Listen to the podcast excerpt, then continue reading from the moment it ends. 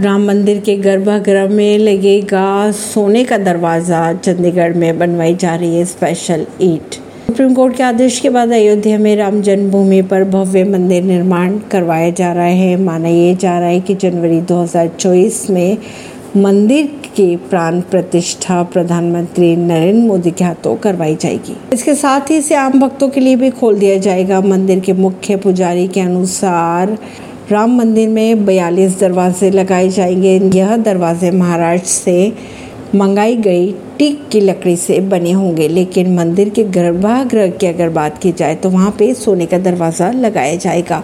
इसके साथ ही अन्य दरवाज़ों पर नक्काशी करके मोर, कलश, चक्र और फूल उकेरे जाएँगे। लेकिन गर्भागृह की चमक की बात की जाए तो वो अलग ही होंगे।